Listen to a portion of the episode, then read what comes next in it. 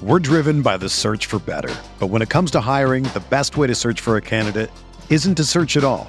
Don't search match with Indeed. Indeed is your matching and hiring platform with over 350 million global monthly visitors, according to Indeed data, and a matching engine that helps you find quality candidates fast. Ditch the busy work. Use Indeed for scheduling, screening, and messaging so you can connect with candidates faster. Leveraging over 140 million qualifications and preferences every day, Indeed's matching engine is constantly learning from your preferences, so the more you use Indeed, the better it gets. Join more than 3.5 million businesses worldwide that use Indeed to hire great talent fast. And listeners of this show will get a $75 sponsored job credit to get your jobs more visibility at Indeed.com slash BlueWire.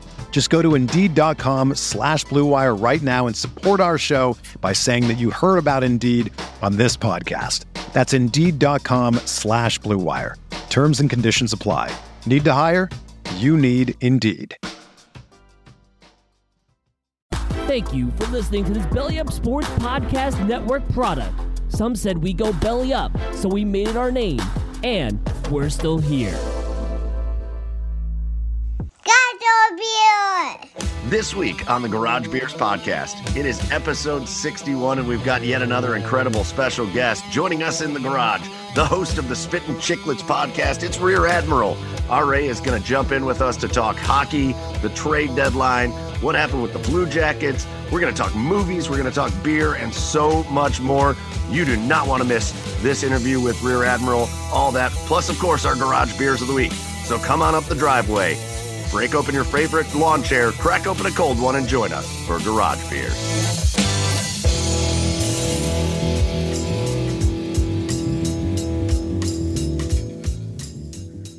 And welcome on in, everybody, to episode 61 of the Garage Beers podcast. Go find us online at The Garage Beers on Twitter and Instagram. Find us on Facebook. Find us on TikTok if you want some fun TikTok videos. Uh, and as always, we are presented on the Belly Up Sports Podcast Network. Uh, go find them on all of their social media at Belly Up Sports and go check out some of the other shows on the Belly Up Sports Podcast Network. Uh, some of our teammates over there doing some big things. With you as always, I am Michael Keefe. Find me at Garage Beers Mike. And joining me in the garage tonight, we got an exciting show. Uh, down in Nashville, Tennessee, it's Joey Whalen at Garage Beers Joe. What's up, Joe? Going on? What's up, uh, man? Not in the garage, just in another hotel. New day, new hotel. hotel. Different hotel. Uh, this one, the bed is not made out of cardboard and plywood, so uh, much happier about that. Uh, I'm enjoying my pre-garage beer drink, which is uh, Ike's Bud Light, Bud Light Platinum Seltzers, oh. which are like high grav seltzers, which are kind of nice. Uh, if I do say so myself. And uh, I'm excited. I had a uh, pretty uh, rough week dealing with uh, rental properties, and now I'm ready to enjoy beers and podcasts. Dude, uh, a bed made out of cardboard and and plywood. That's it's like the it's like the keto diet of beds. Yes, it is a keto diet of beds. Aw- that sounds awful. mm-hmm. Yes, my my back did not thank me at all. But if you're listening to this podcast, go ahead and hit up Joe on social again at Garage Beers Joe. If you're planning any trips to Nashville, he is going to be able to suggest some terrific hotel op- options oh, for you. Oh yeah. Oh yeah, I got all the hotel all for you guys.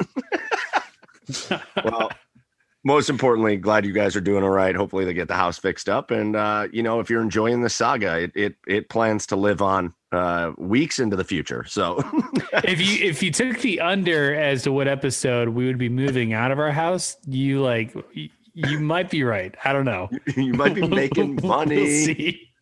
we'll All right, so Joe from the hotel in Nashville and over on the east side of Cleveland at Garage Beers, Chad. It's Chad Meyer. What's up, Chad? Hi. Hi. Hey, hey, guys. So remember, hey. remember when I learned uh, that uh, condition? How I'm kind of a bit of an expert on conditions. Like I told you that one week about the the condition where people remember like damn near everything in their life. Oh yeah. Well, oh, I learned, yeah. I learned another one of those today, and it's kind of one I can relate to. Uh, being being Wait, before you tell us, before you tell us, what? I love how you're like I'm an expert on conditions, where in fact you just learn about one one day and then talk about it on the podcast. Conditions, conditions, and bird law. I'm a bit of an expert in bird law, just like Charlie Day. Uh, Chad Meyer, conditionologist. Yeah, yeah. Uh, but again, this is what I can relate to. Uh, this one is called hypertrichosis. Hypertrichosis. Any guesses? Any guesses? A fear of triceratops. No, mm. no, Damn no. Uh, the Damn reason it. I would be scared of a triceratops, so I could relate to that. But uh, Joe, Joe, you got any guesses? You got a guess? No, I just I'm like worried about having to spell it. Honestly. Yeah, yeah. Well, you don't need to spell it. But when I tell Is you, is it something that can happen to Joe's house? Uh, well, oh god, oh god, you never, you never know. There's something could, that could happen to Joe's house when he goes back in it. Like he could get this condition. Uh, no, uh, this is known, and you're gonna you're gonna laugh, Mike, because you're you. Uh, well, and you know, Joe, you met me in person once, but uh, uh, this is also known as werewolf syndrome. Mm-hmm. Yeah, werewolf syndrome. Yeah. Uh-huh.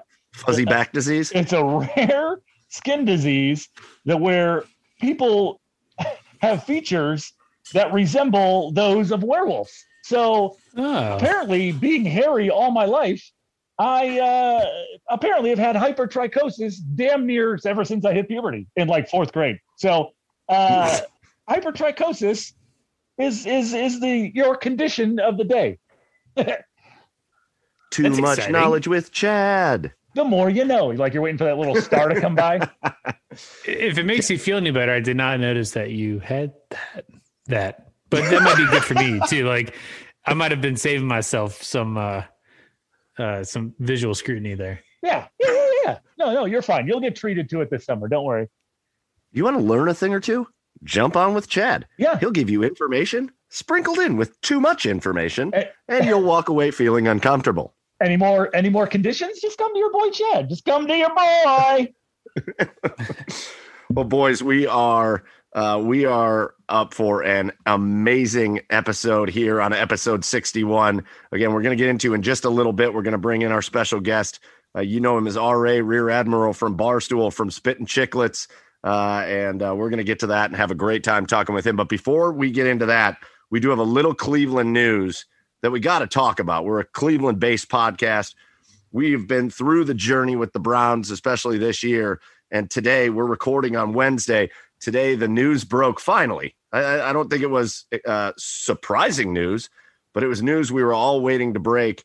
And it finally did. The Browns signed Jadeveon Clowney to a one year deal. And Jadeveon Clowney is going to line up opposite Myles Garrett. You'll also probably see him out there with Garrett and and Takk. Uh, on that defensive line, and uh, things look scary if you're an opposing quarterback uh, playing the Cleveland Browns. Uh, yeah, I would say so. Jesus Christ. I mean, guys, just listen to this. I kind of tweeted about it earlier, but uh, on the defensive line, you're looking at Clowney mixed in with Takk, uh, Malik Jackson, uh, Sheldon Richardson, who is still there for now. You might uh, he he might become a cap casualty, but uh, or they need to restructure him, but he's still there for now. Sheldon Richardson, uh, Myles Garrett. Uh, then you have Anthony Walker, uh, Takitaki, and Jacob Phillips. What about the other defensive lineman, Billings? And Billings. Well, yeah, Billings, Billings for depth. Jeez. And then you have Anthony Walker, uh, Jacob Phillips, and Takitaki at linebackers. And then, and then you add in John Johnson III. Ta- uh, Troy Hill. I almost said Tyrone Hill. Shout out to Old Cap Sports. Uh, yes. Uh, oh, Tyrone Hill's going to be out there. Yeah. Good Troy, luck throwing over the top of that guy. Troy Hill, Ronnie Harrison, Denzel Ward, and you mix in Greedy and Grant Delpit. Like, for fuck's sake, guys, Andrew Berry did work. We knew this was going to be the summer of the defense, and oh my god, I mean, holy shit, boys. Have you ever felt like less anxiety going into a draft? No, no. Like, there's, I mean, like you know, obviously there's depth we need. There's maybe a couple positions that we could use some some additional help on, but like, man, we don't need that quarterback. We don't need that running back. We don't need that defensive edge rusher uh, in this draft, and uh, uh, it's kind of weird, honestly. Hey, hey, Andrew Berry, um, when the draft rolls around, get in there and um and, and take a, a guy Like, yeah. take the best cool. player available. It literally is the best player available. since 2018, since 2018, the highest pass rush win rates in the NFL. Number one, wouldn't have guessed this, but Robert Quinn. Mm-hmm. Number two, TJ Watt. Number three, Myles Garrett. Number four, Aaron Donald. And number five, Jadeveon Clowney. the two of those guys are now going to line up on the defensive line for the Cleveland Browns. Guys, listen. You think uh, you think Big Ben's going to announce his retirement before the season yeah, starts? Yeah, I think Lamar Jackson might announce his retirement. Like, you know what? yeah. Joe Burrow's done. I'm out. I'm not doing this anymore. I'm kind of excited to watch Big Ben die on live TV. Okay. oh my god. Figure, listen, fig- I, figuratively, of course. Figuratively, of I'm course. not. I'm not going to listen. Myles Garrett has had issues uh, pretty much every season where he's had to miss games here or there. Obviously, it is well known that Jadeveon Clowney has had injury issues. So uh, there is an element of like, let's slow our roll. This doesn't mean the Browns are going to win the Super Bowl, but man, if Clowney and Garrett stay healthy, if that defensive backfield, the young group that they are, can gel, and if those linebackers can just make enough plays, if they can at least make their presence felt out on the field, whoo boy, this Browns defense, it, like you said, it was the offseason of the defense, and uh, what a way to cap that off before the draft by bringing in Clowney and a guy on a one year deal that people have some questions about his health and all that.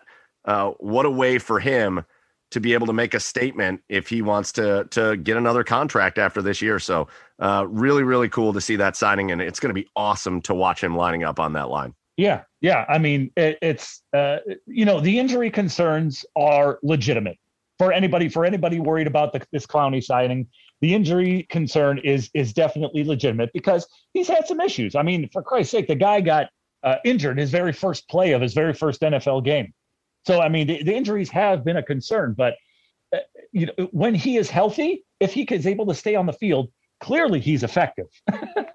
so yeah. I, uh, uh, I mean, and uh, don't forget he's also playing opposite of Myles fucking Garrett. So if you can't be productive on the on the opposite side of Myles Garrett, then yeah, okay, maybe maybe you might be a little bit washed. Maybe you might be a little bit uh, uh, uh maybe your play might start to have some questions, but uh, with a guy with that has the ability of Jadeveon Clowney when he's on the field playing opposite Myles Garrett, yeah, if he's healthy, boys, this is going to be so dangerous. I mean, good luck. Good luck. Let's go. Listen, let's go. I'm ready. Is the season can the season start next week? No. Is it week 1 of the season next week? Let's go. Let's go. You got the defense is going to be the or the offense is the exact same as last year and now you've got eh, what should be on paper an incredibly improved defense which they're probably going to add more defensive pieces in the draft. Let's go. Let's just get this thing rolling. Let's start NFL season in July. I don't know if I can wait. I don't I don't care about all the offseason nonsense that's going to happen. Oh, Odell Beckham didn't go to this or Jadeveon Clowney said that. I don't care. Let's just get me to week one and let's watch this team wreck people. All right. So a little Brown stock, really exciting news for Jadeveon Clowney. But uh, now let's get to uh, let's get to the big main event of the episode uh, and our special, our awesome conversation with our special guest. Again, the host of the Spit, Spittin' Chiclets podcast, Rear Admiral. Let's get to that right now. All right, and as promised, we are here with our very special guest on episode 61 of the Garage Beers podcast. If you're a hockey fan, you know this guy. Uh, one of the most successful podcasters, one of the most successful podcasts out there, the co-host of the Spittin' Chiclets podcast, along with his buddies Paul Bissonnette, Ryan Whitney, Mike Grinnell. He's a he's a premier movie buff. He's what everybody who tries to do a Boston accent tries to sound like, and he is the star of the critically acclaimed movie The Town alongside Blake Lively. Ladies and gentlemen, you know him as RA, Rear Admiral. Rear Admiral, welcome to the podcast. Wow, hell of, a, hell of an intro, man. This is so crazy to me because I literally just did the same thing you're doing now, and, and I'm a guest, so my, my head's kind of spinning. It's kind of meta, but thanks for having me, boys. It's a pleasure. Dude, it's we are so excited to have you on. This is going to be a great time, and uh we're going to talk some hockey, some movies, uh, everything. Uh, uh, we know you're a big movie buff, so I'm excited to get to that part. But uh, well, I mean, especially, get... especially to know how to how, uh, how it was to rub elbows with Blake Lively. I mean, just standing next well, to be awesome. Yeah, it, on set though, you gotta, you know, especially as an extra, you're basically a peon. I mean, you're not on the call sheet. You you just know to sh- sit there, keep your mouth shut. But you know, you can you can have your eyes wander a little bit. And yeah, I mean, I was literally two feet from her for hours. Ooh. And yeah, she was. I, I, mean, an absolute knockout. I mean, obviously in the movie you see it, but right. but you know, I, I, didn't chat with her at all. I, I did talk to Jon Hamm. It was funny enough before I got called for the movie. A, a friend of mine was working on the set, so I actually met Jon Hamm before I get called to be on the movie and talked to him for like an hour. Fantastic guy. Like just, you know, didn't look at his watch once. It wasn't like, get me out of here. Just because the thing is, when you bump into a guy like that, you don't ask about like, oh, what's Mad Men like? What's, what's like, you, right. you, you know, you talk about pizza and sports and baseball, yeah. and then it's just two guys shooting the shit. And, right. And he was great, man. Right. And then later I got called and ended up being, well, so my image was in, in the scene with him and Blake Lively. So that, that was a pretty wild thing that turned out. You just see it in like, me, but. see it in like the cut scene. There, there you are in the back, like, Blake like, yeah. Psst, oh. hey, well, how you doing?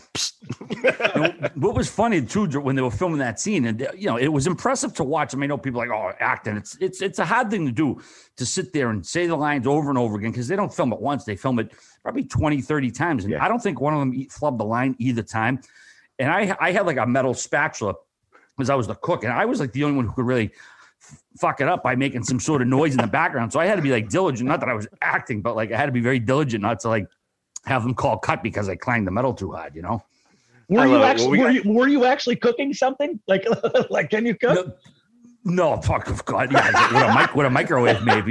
No, there was food there, and I was just, it was like, it was, the place was disgusting too. I'm the legit roaches were in there. Oh, it was a oh, bar up in, it was a, a dive bar up in Lynn, Mass. It wasn't a bar actually in Charlestown, but you know, it was a disgusting bar, but it was, it was perfect for the scene. But oh, it, it, was cool, man. I mean, there was it was kind of a small set that day because you're only filming in a bar, and you know you're, you're, cognizant of the fact this is a huge Hollywood production. You know, again, as a big movie buff, I, I was kind of soaking it all in. It does get a little kind of maybe by eight nine hours of it. Yeah, okay, been there, done that. But um, yeah, it, it was yeah. definitely one of my cool, cooler memories. Love it.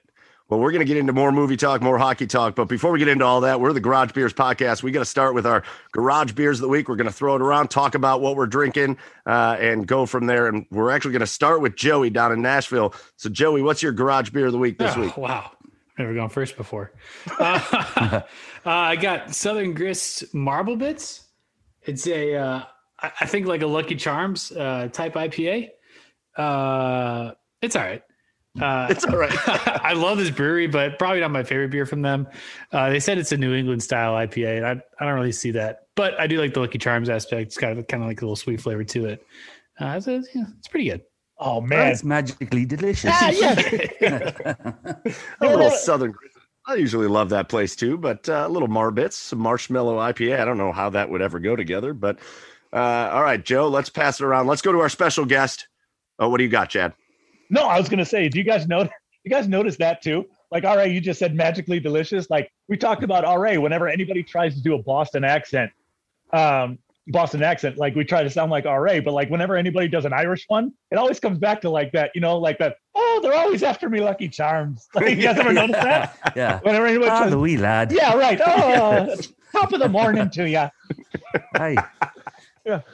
Yeah, very 1930s Ireland. Yeah, yeah, everybody talks like that. Uh, all right, RA, uh, as our special guest, your garage beer of the week this week. I am drinking a Laser Cat Imperial IPA from the Medusa Brewery in uh, Hudson, Mass. I believe they're located.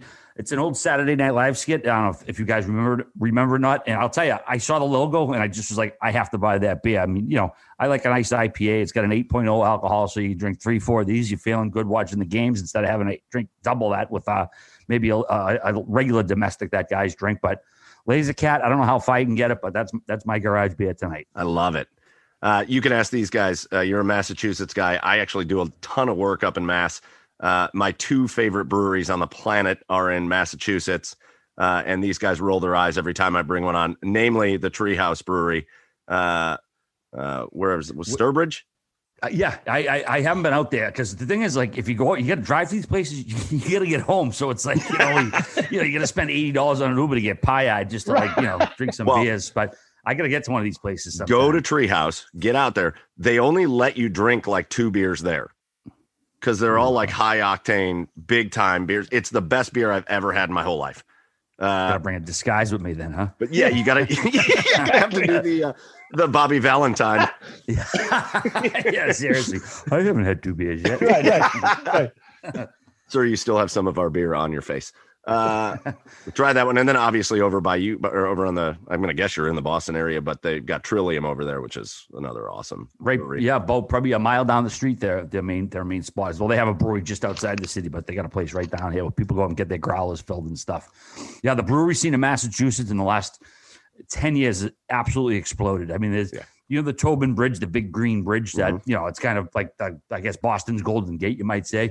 Actually, it's longer too. Right underneath there, where the toll, where there used to be tolls there, where the elevators are, there's a brewery right down there, right underneath it. Oh, it's, oh, cool. It's, it's, such a crazy spot to have them. But yeah, it's great, man. If you like, you know, kind of graduated from, like I said, the domestics, which yeah, we all, all grew up on, but you want something different, a little more, you know, you know, you want to enjoy a, a beer while you're drinking it, not just to drink a beer. Hey, listen, like. here on the Garage Beers podcast, we will. I think we've done it twice now. We'll throw it back to like an old your dad's beer kind of kind of beer, uh, where we'll bring on some of those classic old PBR stuff like that. But uh, yeah, the graduated ones I like as well. Uh, Chad, what is your garage beer of the week this week? Uh, well, boys, uh, I failed to do a get a run to, into the store, so I had to go with the wife's uh, diet drink. So I'm like diet diet diet beer drinking tonight. It's uh, from Great Lakes. Great Lakes Brewery. It's called Crushworthy. It's a low cal citrus wheat, and uh, you know it's I mean it's crushworthy. Like I could drink about fifty of these and not feel a thing because it's only like three point nine percent alcohol. Oh. But it's but it's, but it's tasty. I mean I, I am not gonna lie. It, it, it, I, I enjoy it. I enjoy it. Like I could picture myself in a pool on a nice hot summer day drinking, like I said, like 15 of these, and I'll be all right. So like a shandy? Like a Leinenkugels type thing? Yeah, like, kind of. As far as far as being able to guess 30 of them and still walk when, yeah. when you leave. yeah, yeah. Exactly. I don't know, but I'm hydrated as shit. I feel great. yeah. I'm gonna run a marathon. You should drink those while you work out. yeah. Yeah. The Leinen, Leinenkugels are great in the summer, man. Those, those are those are nice yeah. and refreshing, yeah. almost like drinking lemonade. Yeah. Right. All right, so I'll bring it back to a big beer after Chad's little crushworthy one, 50 of them, and hopefully he starts slurring a little bit. Uh, I'm taking it to New York, uh, a really, really good brewery. It's called Equilibrium. Uh, I don't even know what city it's in. Middletown, New York. I don't know where that is. Uh, but Equilibrium, it's called the Fluctuation Double IPA. Uh, and this is uh, this is a brewery that just recently started shipping to Ohio, and it's spectacular. It's a big, nice, double juicy IPA, and I love it. So I'm right back in my lane. I'm not going to lie, I poured a beer before this, and I had to throw it out.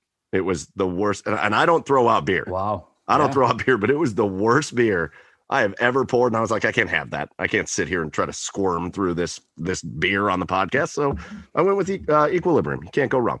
Life's too short for shitty beer. That's a thank you. T-shirt. T-shirt idea. Life is too oh, short. Well, hold on, I already patented that. Don't know. I didn't say that. well, okay. T-shirt. RA at the bottom right. with the yeah. patent sign. It's fine. Give me twenty percent. We're good. You got it. You got it, man. We'll slide you a cut. Right. We'll slide you a cut. 17 bucks heading your way. yeah. All right. So those are our garage beers of the week. Go on to our socials. Let us know what your garage beers of the week are. And if you got anything that we haven't had on here that you're dying to have us try, send it to us. We will go find it. Uh, but now let's get into a little hockey life talk with our man RA here from the Spittin' Chiclets podcast. Uh, again, if you're a hockey fan, you've listened to it. If you haven't for some reason, why? Go listen to the Spittin' Chiclets podcast. It's phenomenal. Uh, but let's start. I found this to be a fun commonality uh, that we have. Uh, here on the Garage Beers podcast, we had a boatload of fun over these last couple weeks with the uh, uh, the Sid Ovi thing and Brandon Dubinsky and all that stuff. That that that took us places we did not know we were going. But we had a fun commonality.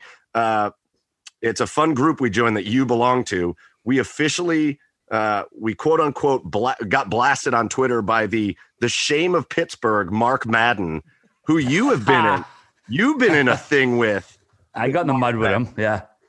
But then we had him on the show, and it was kind of like, you know, we it was all Twitter beefs a few years ago. He he's obsessed with like money and how much money we're making, and I'm kind of laughing at it. And you know, it's Twitter; you don't take it too serious. And then Biz and Whit were like, hey, let's bring him on. And I said, whatever, you know. And, and when we talked first, I didn't know if he was going to be confrontational and want to go at it and mix it up, which I was ready to do whatever.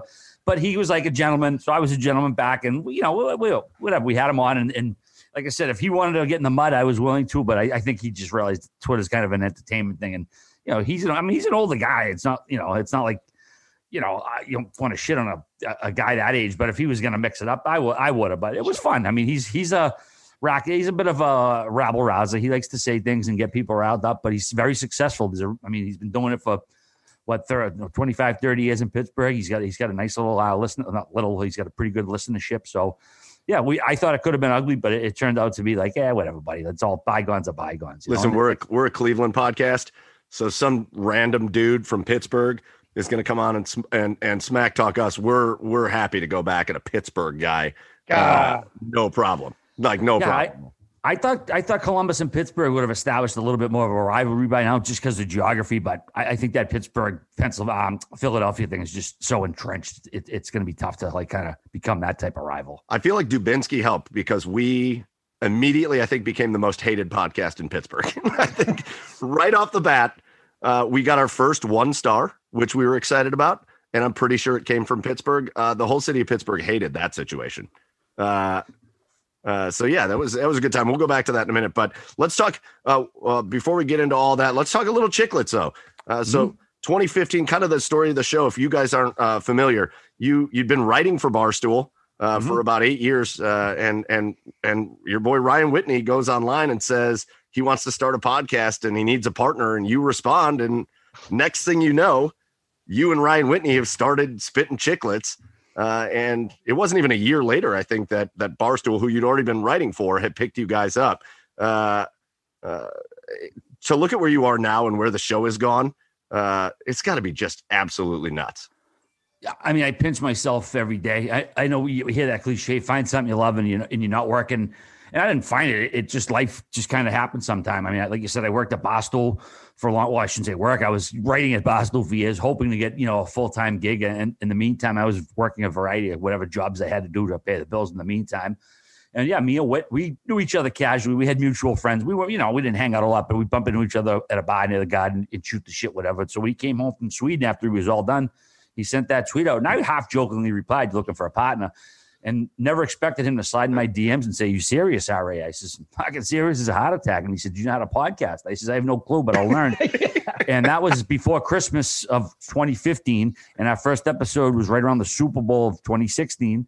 And yeah, we were we were off and rolling. It was me and Whit on my couch, and we just talked. We had no producer. I, I would record the thing on a uh, GarageBand and send it off to someone who would clean it up, and then we post it on SoundCloud. We, and we were basically like Wayne and Garth sitting on my couch, just shooting the shit about hockey. And Dave Portnoy, El Pres, who, you know, obviously I knew from writing for Boston for years, but, you know, he told me early on, I'm not hiring a Bruins guy, which I respected the fact he was, you know, telling me that. So I kind of was trying to find my niche somewhere else.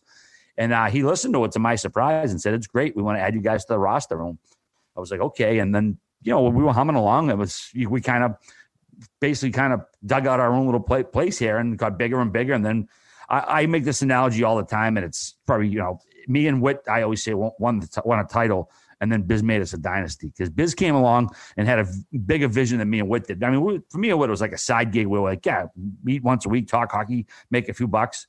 And Biz is like, oh man, this this is this is different. We can make this something so much more than it is. You can quit your job, Brian. Brian, no one calls you Brian anymore, but you can quit your job and and that's what it's become. I mean, I was able to, to, to quit a, a, city job with good benefits, which a lot of people don't do. But you know, Barstool said, "Hey, come on, come on, join us." And uh, yeah, man, uh, it, the fact that I get to do this for a living, yeah, I, I do pinch myself every couple days. Now, when Biz, now uh, when Biz, before Biz was on, was he kind of constantly like poking at it, poking at you guys, being like, "Hey, when can I come on?" Like, or how organically did that happen? It, was very organic. We had Biz on a couple times, and Biz was Biz. He always, always a fantastic guest. And we weren't looking to add anybody. It was never like, oh, we need to add someone it was only Biz. It was like, should we, you know, should we have Biz come on? Every time he's on, he's he's electric. Uh, numbers go through the roof, and you know, it wasn't like we were looking at anybody. It was like we'll add Biz or we'll add nobody. And we asked him, and he was ecstatic.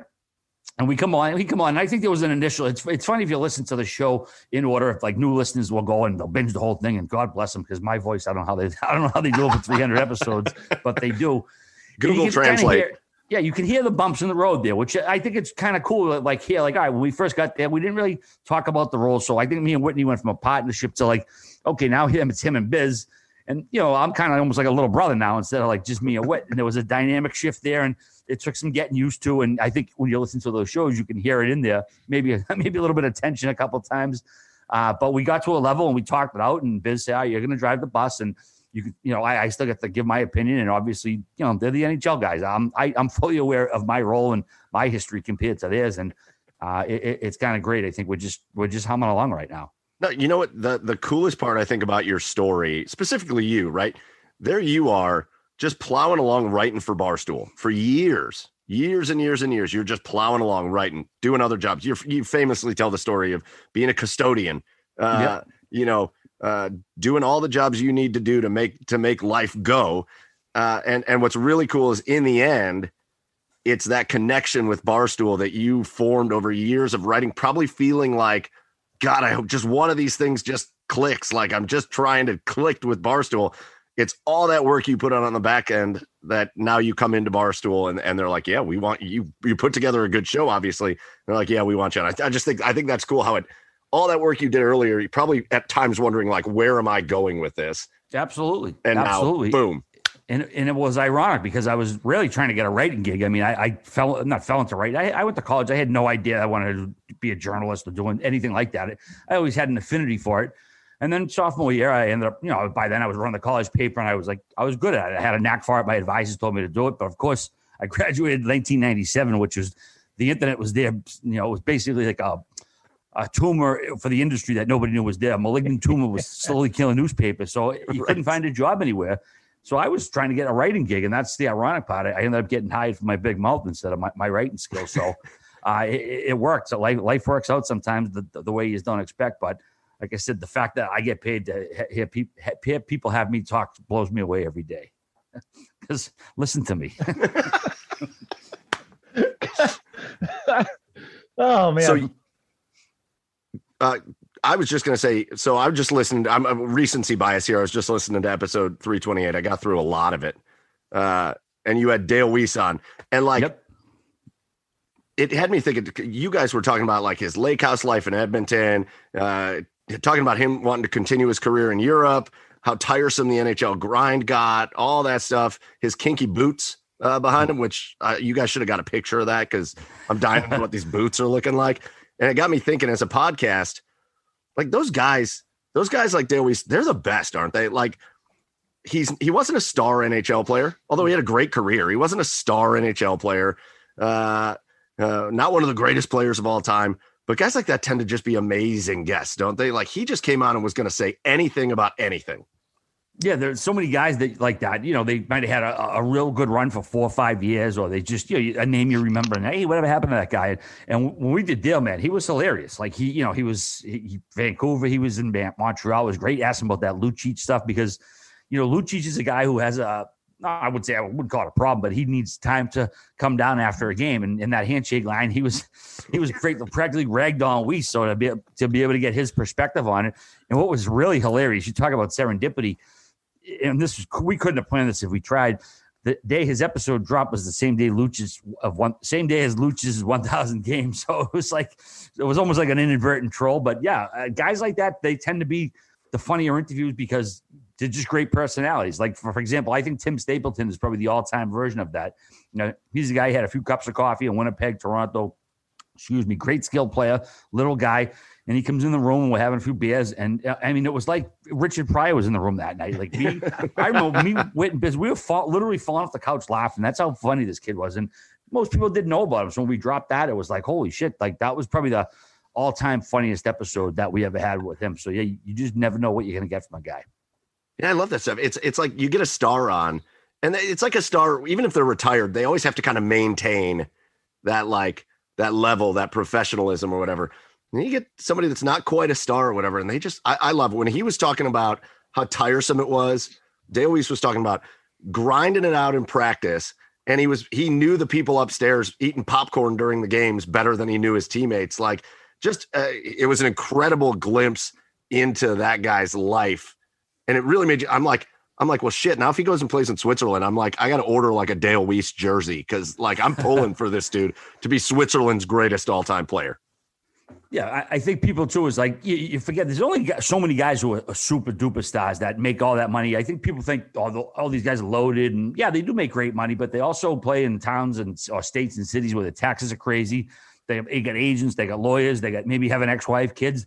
I mean, some of these guys at, at the end of the day are getting 25 cents on the dollar on their check after they pay everybody off. And, you know, a guy like Dale Weise, yeah, he made some money, but that, you know, doesn't last. And you realize when we talk to these guys, like they could save money and have a great career, but they're, they're done with hockey at 30, 35 years old, man. They still got 40 more years of living left. And some guys are a little more prepared than others, but um, it, it is interesting to see, like, you know, not everybody is a super duper star and has a, you know, a 20 year career and they, they retire off into the sunset. Like a guy, like Chris Pronger, we had on, he's a good, a good example of that. I mean, he's still working, doing whatever, but a lot of these guys that, you know, they're not done working when, when they're done with hockey. They got to go out and find something else to do. Yeah. All right. Well, uh, we mentioned it a little bit earlier, all right, about uh, you know our Brandon Dubinsky interview that we had. You know, it was a terrific interview. Like the guy had amazing stories. I mean, you, I mean, obviously, you know, a lot of these guys have amazing stories talking about his career, life, family, whatever.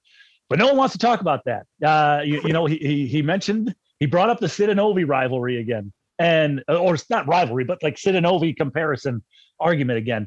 You know, it, it's it's a rivalry you didn't really hear. It kind of it kind of you, you don't really hear it anymore. Why do you think his comments just drew such a reaction? I think because he's he's not technically retired, he's still uh, officially part of the Columbus uh, Blue Jackets. You know, it's not like he's removed from the game for five years, and plus he said fucking you know fuck Sid basically. And you know, I, I, wrote a blog about it, and I like Sid, man. We we interviewed him. He's he's a great great great guy, great human being, and it wasn't indicative of my feelings of Sid, but it's like, well, okay, we got to cover this because this is the internet, and we got to like you know we got to get our clicks and all that. And I mean, you guys must have eyes probably got wide when he said that quote because. Oh I mean, that's the stuff we love in this thing. Like, I mean, every time someone says something that's you know you're going to use, you, you, get a little, oh well, yeah, that's that's a beauty right there. yeah. But yeah, I think I think it's because he's relatively still in the game. I know he may not play again, but technically he's still part of the NHL, and that's unusual to have a guy to say that about another player. Um, but that's what hey, that's what you like. I, I thought it was great. I know he's a he's a quirky dude. I've, I do not know Brandon, but you know I've I, I know he's a, he's a pretty quirky dude. But that that's uh that's the stuff you dream of when you're in this business. Oh yeah. yeah, it was. Credit goes to Joe. To be honest with you, you fly along and sometimes you miss those things. And Joe put out the clip for it, and I think that's what drew everybody's attention. And and I was like, oh well, all right. I like I kind of had to remind myself that I even said it through the thing. The the question I have is, you know, we for years it's been Sid and Ovi, and the conversation was there for so long. Uh, and I know these guys are getting a little older, uh, but like, where's this debate been? Like, I, I feel like ever since Ovi won the cup, you don't hear about Sid and Ovi anymore. Well, th- there you go. I mean, that, that was always the knock on Ovi. He can score, but he, he never won a cup. And once he won the cup, it's like, all right, you, you didn't have that knock on him anymore. I, I, think that, you know, put that rivalry, if you want to call it, I think I kind of put that in the shelf for a little while. I mean, yeah, Crosby got three cups. Uh, Ovi's got one, but yeah, I, I think the, the, only knock on Ovi was that he hadn't won a cup. He did it. So, yeah, I mean, who would you rather take? Sid, who's I mean, Sid, 200 foot superstar, like they call him a superstar grinder, or Ovi, who's probably going to pass Wayne Gretzky if he stays healthy. Let's face it. Uh, I, again, it's I don't think it's a debate. Who would you take anymore? His quotes rekindled it. We had some fun with it, but I think you know everyone's going to kind of move on to the next story at some point. Yeah. Oh yeah. For, well, no, we're going to hang out as long as we can. No, yeah, you guys know the point. Right. Absolutely. right. Yeah. Right. Yeah. Uh, what else? Dubinsky said that uh, this president yeah, stinks in uh, yeah, Castle. Yeah, yeah, I'm going to be. I'm going to be 87 years old in a nursing home. I'll be like, you guys hear what Dubinsky said? Yeah. He, he saw Sid's mom out with another man. Yeah. yeah. No, uh, but um mm. no all right now no i mean i guess sticking with it for a second it's like is are those type of arguments fair like kind of like the jordan and lebron argument you know it, it, you know with sid and ovi it's like both of those guys are like the elite of the elite at what they do right, right? but like they're but mm-hmm. they're but they're so completely like different players is that even like a fair uh, argument and comparison to make I mean, it's that, that's what we do with sports. I mean, yeah. you know, it's like Jordan, LeBron. That's I mean, I, I, that's probably the hockey equivalent of Jordan, LeBron when you think about it. I mean, not that's necessarily the greatest of all time. Just in I would say our, our last 10, 15 years. Yeah, those are the debates. But that's just sports, guy. You know, people who follow the sports love to debate who would you take this guy or that guy. But I, yeah, like I said, I, I think it was a, a, dead story, and so you you guys rekindled it. It's it's been fun to have some fun with it and I don't know. I mean, you can still say, hey, would you rather the greatest goal scorer of the last 30 years or would you rather Sid Crosby, who's, you know, Sid Crosby? Hmm. I figure we just have to figure out ways every week to piss off Canada and Pittsburgh at the same time. Yeah, yeah just, Mario Lemieux is the biggest son of. No, I'm just kidding. I wouldn't even just go after Vancouver if you really want to piss people off. That's easy. yeah, That's yeah, right. right. Pavel Bure. some nights I choose violence on Twitter, and last night was one of them. yeah, that's right. Oh, the Sedin twins. I would if they would have only uh, talked more. yeah, right. They would have been so quiet. You know, sometimes you're laughing. Like last night, it was like kid is a Vancouver avatar, and you'll check his bio. He's from Vancouver, and it's like, all right, man, I, I don't really want to dunk on you right now because I know how much it bothers them, and it's like the guys that go, "Oh, you the fitness uh ex fitness trainer," and the picture of me is holding the cup over my head. It was like the perfect one to like retweet him on. It's like matter of fact, hold, yeah. the, hold the thing over my head. And I don't, you know, I'm not, I, don't, I didn't, I know I didn't win it. I don't do that shit, but yeah, sometimes you just gotta like fucking talk about people on Twitter. yeah, you got to, you got to.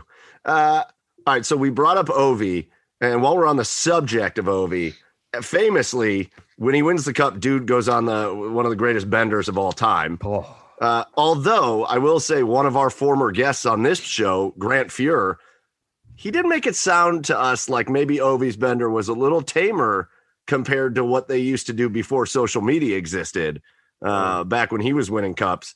Uh, so, were you able ever able to match the endurance and dedication Ovi showed in that Bender? Have you ever matched uh, well, uh, Bender endurance with him? I went to college for seven years, so you, you, you probably say that. Uh, it, it was an impressive bend to those guys. Well, of course, social media makes everything public, which you, you feel like you're part of it by watching. But I'll tell you, man, I can't imagine what 1980s like parties were because, and you, you know, I mean, obviously you mentioned Grant Grant Fuhr and those Oilers. They they you can you can use your Google machine to see what those guys were up to back then and you can imagine, man, it was probably like fucking the opening scene of Fargo with fucking snow everywhere. It was like, holy, holy shit, what, what's going on? So th- those guys, it was a different ever, and they they partied harder uh, in a different way. Uh, I mean, you know, it, the '80s were uh, socially acceptable, and some things that aren't socially socially acceptable anymore. So, uh, yeah, who partied harder? I, I don't know. I, I, that's a tough uh, tough thing to quantify. But the Capitals were very, very impressive with what they did. Uh, I have no problem with it, man. That that organization, that city waited a long time. Guys get drunk. I do it on the show sometimes. Big fucking deal. We wake up the next day and we all move on. Right? Yeah. Exactly. oh, what? Oh, well, that was fun. Brush it off. Yeah. Go back to work. Uh, yeah. Put your I mean, put yourself in those shoes though. You just won the cup. You're a hockey player. You just won the cup. What is your what's your what's your night with the cup like?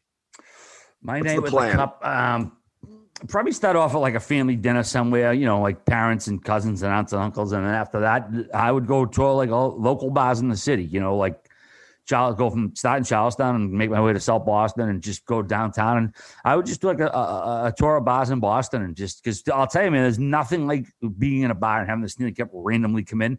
and, and, that happened actually. Well, that's the first time I met it.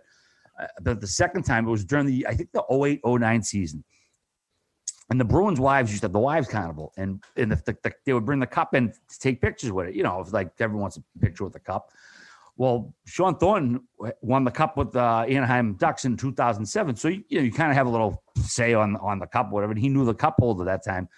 He hijacked the cup. Uh, this was January. Now, one night, I, me and my friends, it was like the NFC Championship day when we you know get buckled, we're sitting up by, turn around, it's almost like last call, and Thornton comes in and walking in with the Stanley Cup in January. Like the Bruins hadn't won the cup since 72. And I'm like, what the fuck is going on? And the whole place, and there's only 10 people in there, so it's even crazier. Yeah, I'll never forget. He puts it down the table, and, and I have a Bruin shirt on, coincidentally, scally cap. I mean, I'm like straight out of Central Casting, and he pounds me in the chest. He's like, "Make sure nobody touches it." And he walks to the bar and gets a drink. And I was like, "Dad, I'm babysitting the Stanley Cup right now." It was absolute fucking surreal that that happened. But yeah, I mean, yeah, the cup is just something that people like, holy shit, when they see it. So yeah, take it bar after bar and just make people happy. Now, with how many uh, locker rooms you snuck into after Stanley Cup championships, uh, already, have you had a chance to drink out of it? Uh, I have twice. Yeah, nice. I, I, I, drank out of it twice. I know. That is the, awesome. The first time, well, this is kind of funny. That I mean, I mentioned serendipity a few minutes ago, and I'm not a big like ah kismet guy, but it was 2008, and it was the game six, Detroit Chicago, Detroit Pittsburgh in Pittsburgh, and I went on uh, Craigslist and I can get a ticket for 250 bucks, and I, you know, I got a pretty good gut for for scam artist and whatever. And this guy said, oh, "This kid's all right," and, and a Boston buddy said, "Hey, go to the Pittsburgh Holiday and say you work here. You got a nice cheap rate."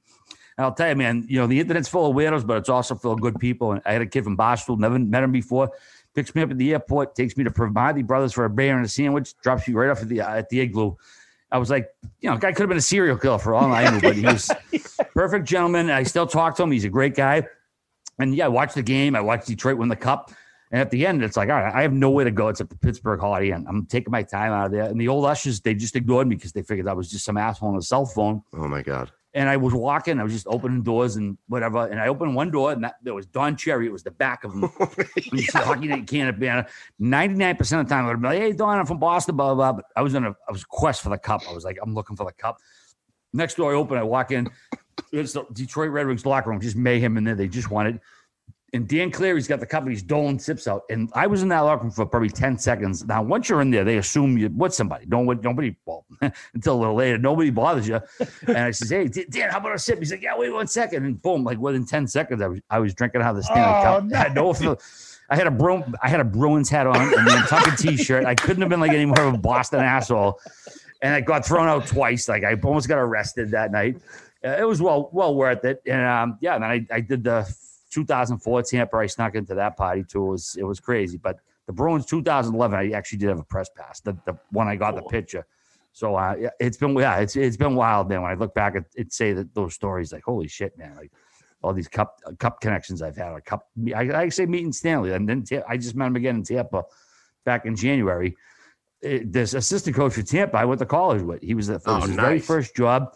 He was the graduate assistant when I was a junior in, uh, at North Adams, and he reached out. He knows in town. He said, "Hey, come to this party." And that's the second time I drank out of it. Was uh, just a couple months ago down to Tampa. So, oh. yeah, pretty wild stuff. I don't I don't take for granted. Now, how long were you in there before someone noticed, or did you, or did you just walk okay. out?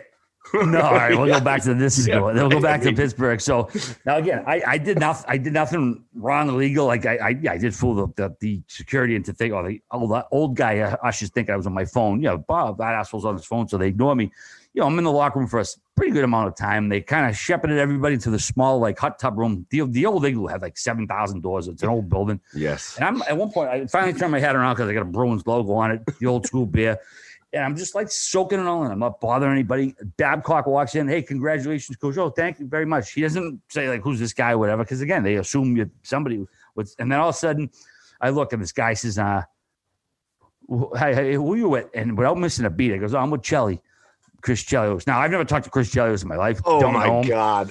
now, I, I, grew up. With, I, am big friends with Keith Tkachuk. Me and Keith go way back. Our parents are great friends since we, we were in the womb together. Like literally, he's two months older than me. Our, our mothers were pregnant together, and I always said, I, you know, I would never drop his name. Like, you know, people get friends who have success. Sometimes you drop the name. Yeah. I always said I'll never use that, but I did that, and I was like, oh, I'm friends with Walt. Well, unbeknownst to me, unbeknownst to me, him and Keith had a union beef. There was a union thing going on, and he just gives a guy like a shrug, like I don't know that guy. So a guy oh, tosses me. No. And I walk around a little, and there's a door, another door, and I just walk back in the store. It's the same fucking room. and I'm same thing. I grab a beer. I mean, I got pictures of Henrik uh, Zetterberg sitting there with the Conn Smythe, and Chelly was just sitting there talking. Shit. And I'm again, I'm not bothering anybody else. I turn, I, I lock eyes with the guy, and he's like, "Oh, I was like, oh fuck!" And he looks like the kill. Remember the guy who killed the wife in the fugitive with the one yeah, arm, the yes. killer he looked, you, you, could tell he was like an old retired police guy who, who was hired to do security. He basketball pounds my head, fucking runs me toward the door, and fucking gives me that final shove out the door over, over the threshold. And there's three ushers there, and Chelios followed him. Chelios was like getting his back. He thought like something happened. I did nothing. The guy could have said, "Hey, asshole, if I see you here again, you're getting fucking lugged." And I would have left.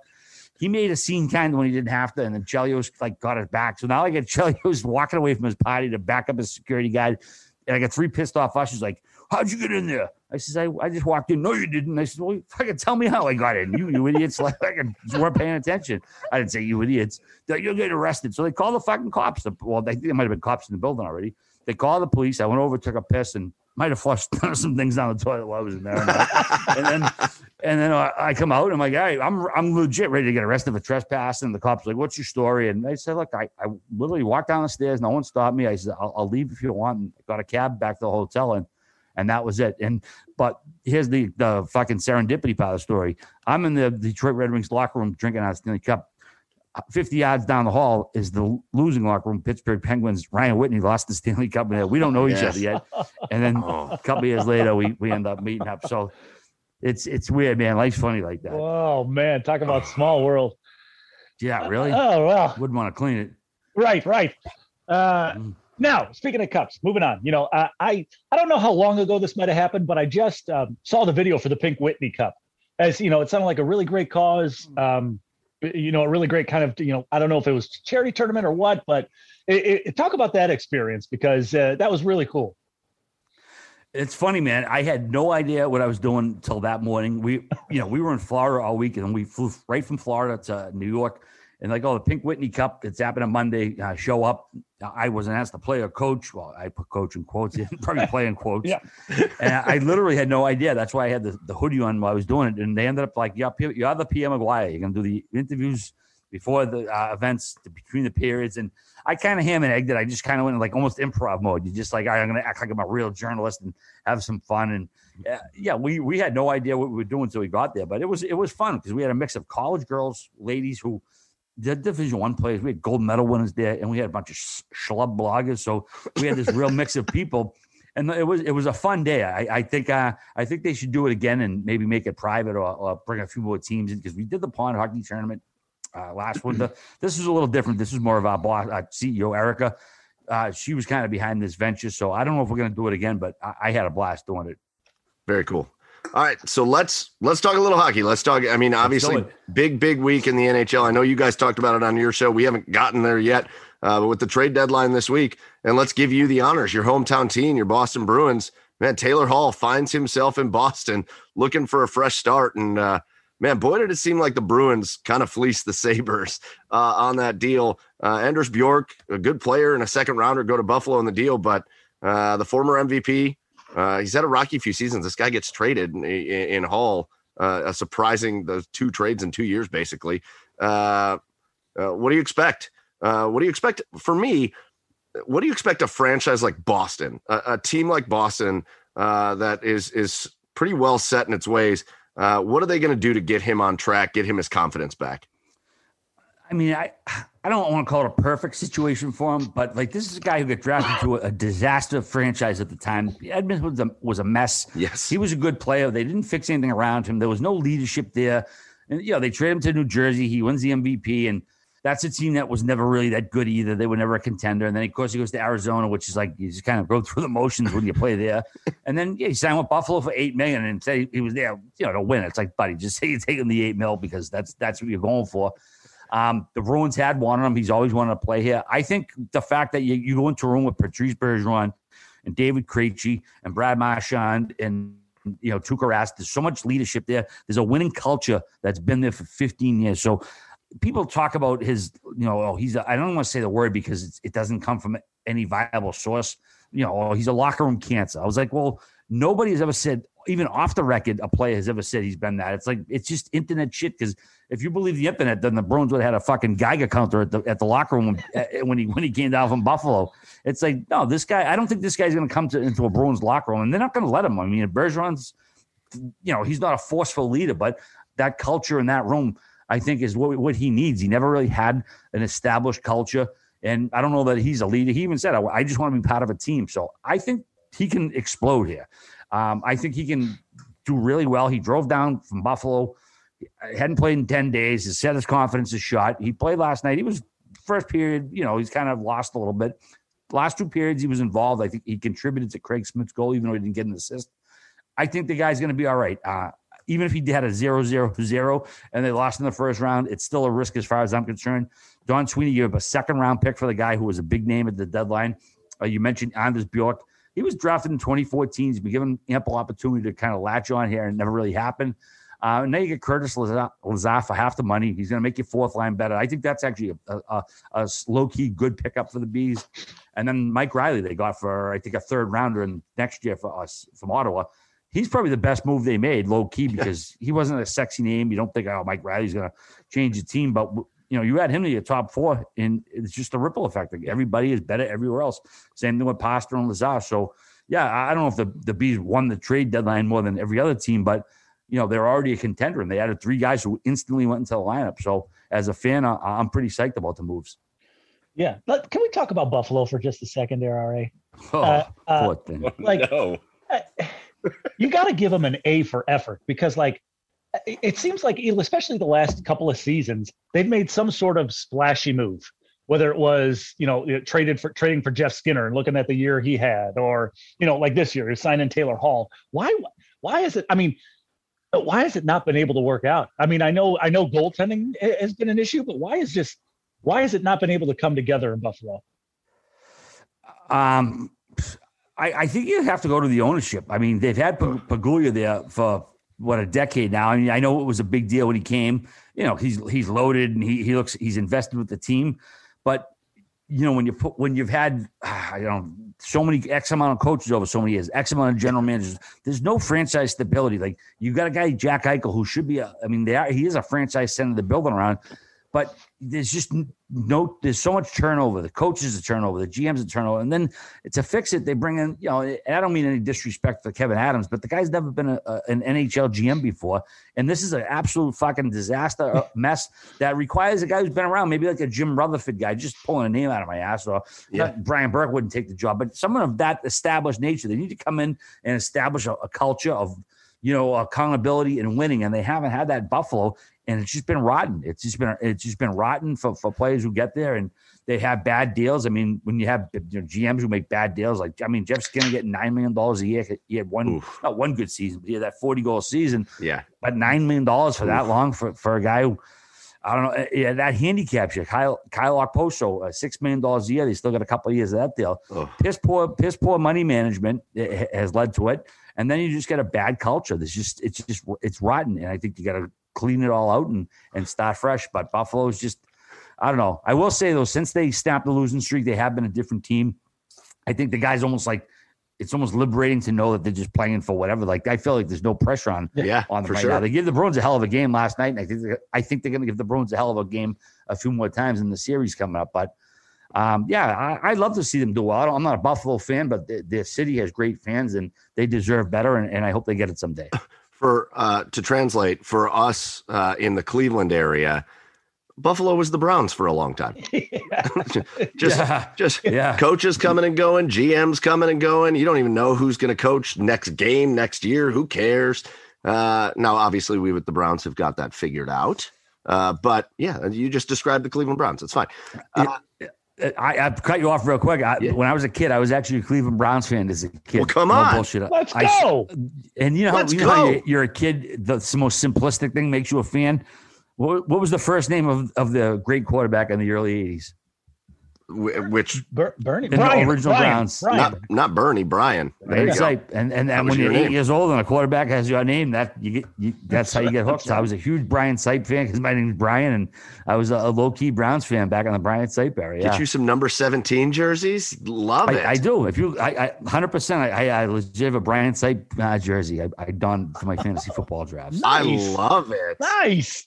All right, all right. We're just going to take that as you are just always a Browns fan. Yeah, and we don't have to talk about the Patriots. yeah. Uh, all right, so let's bring it here to Ohio in the NHL. The Blue Jackets. Uh, it's been a hard week for Jackets fans, uh, seeing just fan favorite players just getting shipped off. Right, Nick Foligno. Uh, you, you're hard pressed to find a more beloved guy in a city playing for a franchise than Nick Foligno was in Columbus. David Savard, Riley Nash, just fan favorite, good veteran players all get shipped off. However, unlike the Sabres, there's this glimmer of hope that's going on with the Blue Jackets, with the fan base, with the media, uh, and, and a lot of people around the league celebrating the returns the Jackets got for these guys. Uh, uh, Jarmo himself came out in an interview and said, listen, uh, we are reloading. Uh, and it, it certainly seems like the Jackets are poised for a pretty quick turnaround because this has been a very disappointing season. Yeah, we talked about this on our show recently. It's you know we hear great things about Columbus. Like the people love love the guys who yeah. play there love playing there, but they, they there is obviously a problem with keeping guys there. Like I mean, guys are, are talented. They, have lost. You know, obviously Line A Nash left has uh, been a litany of stars who, who who like it there, but they end up leaving. But I'll tell you, man, Jarmo Kekalainen is a great GM. Like he doesn't, he gives these guys up. Obviously, Savard's a UFA, uh, the Foligno's UFA. He got a couple first rounders. Yeah. But it's like, okay, you're gonna get these first round picks, and I'm like, where are they gonna be in ten more years? Are, they, are you gonna be trading them for, for more picks? It's like, I wish the franchise just had it's not more stability, but an ability to keep these guys. And I don't think it's the fault of the team or the GM, or I think guys just have, you know, the, the greener pastures thing. The, the, grass is always greener for for some of these guys. But um, you know, I don't think Jarmo's going anywhere. You guys were so close the last year when you beat Tampa. Uh, not last year, the, the, playoffs before. Right. Um, you know, but right now it's like, you know, you got Laine and Tortorella kind of button heads. Tortorella's a, I'll call him lame duck, but he's in the last year of his contract.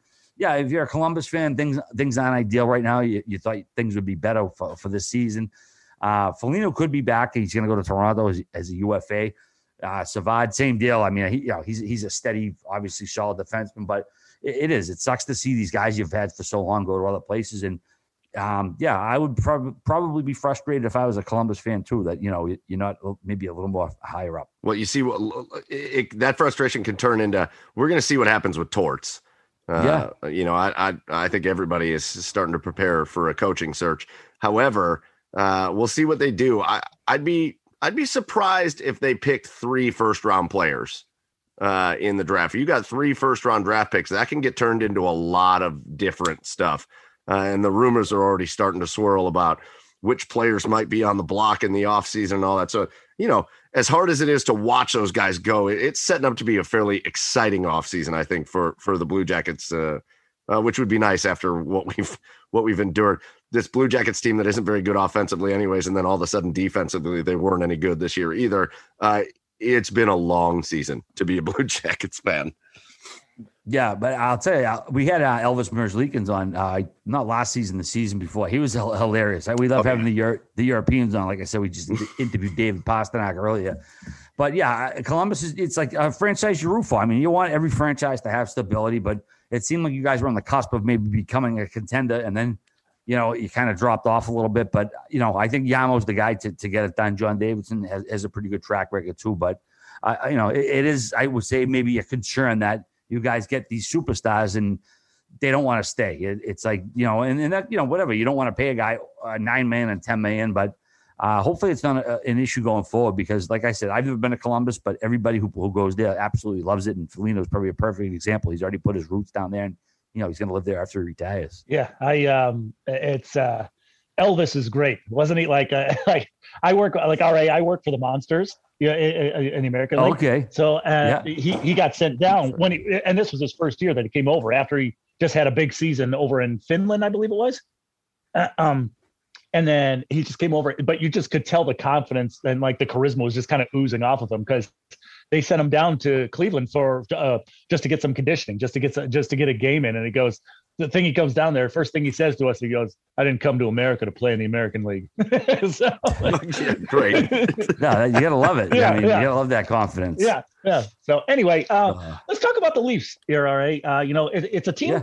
It's a team that's like has sort of felt cursed, like all the talent in the world, and and, and they just can't, you know, get it done in the playoffs. Cup seemed just impossible, but like this year at the trade deadline, you know, you add a guy like Foligno, you add a guy like David Rittich.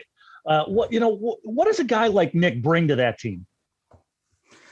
He, he certainly brings playoff grit, which they need. I mean, they're, they're a very skillful team. I, I, don't know that they have you know a, a ton of grit. Uh, which he's going to bring. I, I, don't. They they call him a top six, but I don't know. You're going to see him in the first line with with all that offensive firepower. But yeah, I think he'll bring maybe some accountability. People people will kind of follow his lead. Um, I, I don't know that it's going to put him over the top. I mean, David Rittich was obviously a, a, it's a backup goalie. I know he played last night. They, they throw him in, but he's you know he's probably the number two, number three goalie. That was an insurance move. Um, what's it? Riley Nash, another guy you guys traded over to him. He's a depth guy. I mean, he's a f- fourth liner. It's not not a difference maker. Um, uh, you know, Toronto, yeah, they, they've, they've been snake bitten since 1967. Here in Boston, we love we love messing with them. We've knocked out of the playoffs three times, and it would be hilarious to play them again this year. But you know, Auston Matthews has been absolutely killing it. Yeah, you know, he's he's on a torrid pace. He's a great kid. I love watching him play. Yeah. But yeah, I, I, as much respect as I have for Foligno's game, it's I don't think it's a move that puts them over the top. Okay. Uh, I think yeah, that he's going to have that playoff now, and you know that'll go good with with the veterans on the team. But it's going to be interesting to see just just how much Toronto improves. But yeah, I, it's not like oh that's that's a piece they needed. They're over the top. It's going to be tough for, for, for anyone for every team. Is that grit? Is that grit that you just mentioned? Uh, what holds them back this year? You think like what holds them back from winning the cup? Um, well, it's been goaltending to be honest. I mean, yeah. uh, Freddie Andersen is you know he, he can play a great game and then not, a not so great game, and you know the Leafs had stuck with him for the last few years, and uh, you know again he's been a, a, regular season great goaltender. I think he struggled in the playoffs, but this year you, you got Campbell in there, and what a great story he's been so far. He was drafted by Dallas and kind of panned out there. He ends up in uh, L.A., gets down the East Coast, re- refines his game, gets to Toronto, and he's a beloved guy in that room. Um, you know, but I don't. He doesn't have a proven track record in the playoffs. Not to say he can't do it this year, but uh, I think like any team, goaltending's the key for them. If they can get that type of goaltending in, in the postseason, Campbell, then yeah, maybe they can make make a, a run for it, run for it. But uh, that that's been their bugaboo a little bit. Yeah. All right, so let's do some quick hitters NHL sure. before we get into something I'm very excited about uh, towards the end here. But uh, a couple quick hitters. Uh, the Caps give up everything, the half of the U.S. Senate uh, to to bring in Anthony Mantha. Uh, he comes in and scores in his debut. What was your thought on that trade? That was the most shocking trade of, of yeah. the deadline. I thought. Like, I mean, Detroit just signed this kid in November, five, four or five year deal, twenty three million dollars, like part of the future. That's usually what that stuff means. And then, you know, Stevie Y trades him to Washington for you know Jakub Vrana is a nice little player. Not nice. He's a great player. Twenty five yeah. goals. He's a restricted free agent. Richard Panik is, you know, pretty. You know, he's whatever depth forward guy, but he got a couple picks.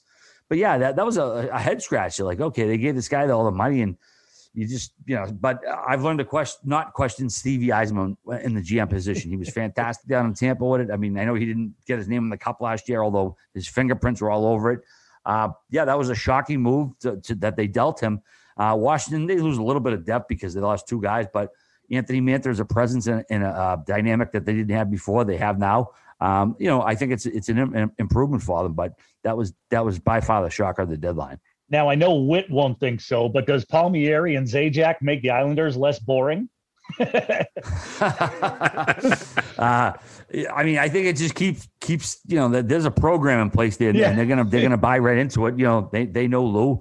Uh, Palmer Palmieri's a great power play goal scorer, and uh, he's I thought he was a, a, great pickup. And they you know they did they did give up a first rounder, but for what they got, they really didn't give up too much. I mean, basically a first rounder for you know Palmieri and um, Zajac, who you know, he's a great utility guy. I think Trotz can plug him in where wherever he needs.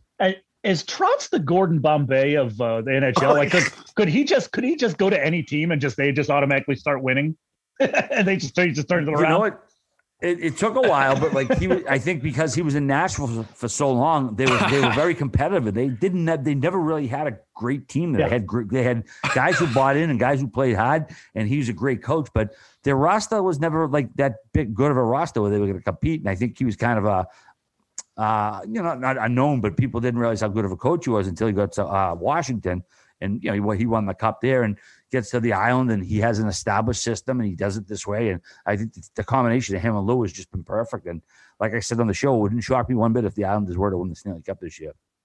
Speaking of another team that's making a push that's surprising, uh, the Panthers for real? Oof, that's a million dollar question. Again, goaltending, uh, you know, Sergei Bobrovsky, they give him $10 million as a free agent. Uh, wasn't worth the last year. This year he's been better, uh, but the regular season doesn't matter. What a guy like Kimmett. So what are you going to do in the playoffs? And then you got Chris who, who's coming along, and his numbers are unreal. And I mean, he can argue that he's the number one goalie on that team. Uh, but until you do it, I'm not going to believe in you. And the Panthers haven't done really anything in the playoffs since fucking 96, I think, when they went that that cup run with Vanbiesbrouck. Yes. Uh, until until they do it, you're not going to believe it. But they have a ton of skill down there. You know, ba- Barkov is uh, Huberdeau. Those guys are unheralded. If they were in New York oh, yeah. or Boston, uh, New York, or Philly, Superstars. or Montreal, you would not, not hit the end of those guys. But because they're kind of buried in Florida, we don't hear a lot about them. I know they lost Ekblad. That's a huge loss, but yeah, Florida until they actually scare you, you are not scared of them. But you know, uh, you you want to keep an eye on them too because they are pretty talented. Somehow the Pittsburgh Penguins got older, and they brought in Jeff Carter. Uh, but they're a team that's playing pretty well right now. I I, uh, I was born and raised a Pens fan. Uh, I shouldn't admit that to the Blue Jackets faithful, but uh, man, slow start to the year, but they're playing much better, uh, even without Malkin in the lineup. Like, uh, what does Carter bring? And and and are the Pens still a team? Because they were always that team that could be the fourth, fourth or fifth seed in the conference but they would scare the shit out of you as the fourth or fifth seed. Are they still a team that scares anybody in the playoffs? Oh, 100%. You, I mean, you get Sid Crosby. If Ma- Malkin comes back, you're going to be scared of that. Um, and yeah, Jeff Carter, that's a great addition, man. I know he's 36. He's not as fast as he used to be, but, but he's, he can still score.